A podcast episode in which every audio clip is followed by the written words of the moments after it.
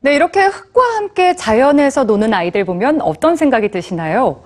너무 깨끗한 환경보다 적당히 지저분한 환경에서 자란 아이가 건강하다는 이야기 들어보셨을 겁니다.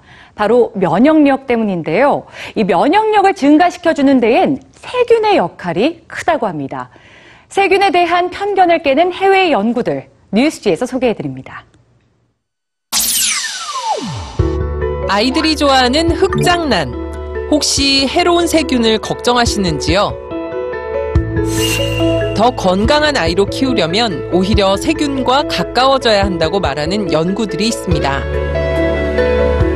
411명의 아이들을 출생 직후부터 추적 연구한 덴마크 연구진은 천식과 같은 알레르기성 질환에 걸릴 위험이 높아진 아이들과 그렇지 않은 아이들의 차이점을 발견했습니다.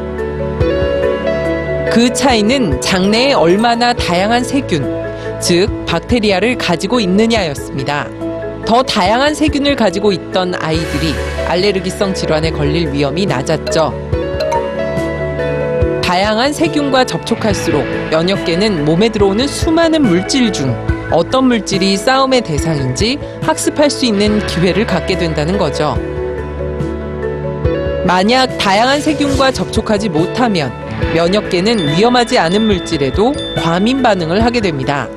그 결과는 천식이나 아토피 같은 알레르기 증상으로 나타나게 되죠. 즉, 아이들이 더 다양한 세균과 접촉할 수 있는 기회를 마련해 줘야 한다는 겁니다. 그렇다면 아이들을 자연스럽게 세균과 접촉하게 하려면 어떤 환경을 만들어줘야 할까요? 연구자들이 지목하는 키워드는 바로 먼지입니다. 아이들을 세균이 숨어 있는 먼지에 노출시키라는 겁니다.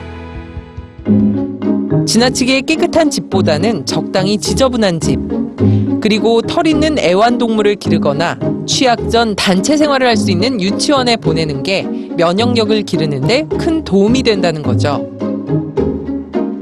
최근 발표된 연구에 따르면 동물들의 먼지가 날리는 더러운 농장에서 자란 아이들에겐 천식 같은 호흡기 질환이 거의 없었습니다.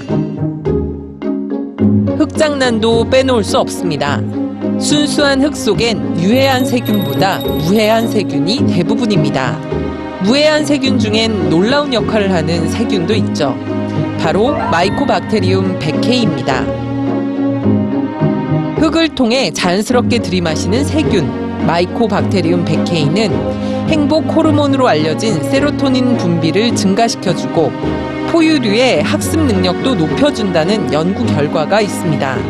어린 시절 흙투성이가 되어 놀면서도 더 건강하고 행복했던 이유 혹시 세균 덕분이 아니었을까요?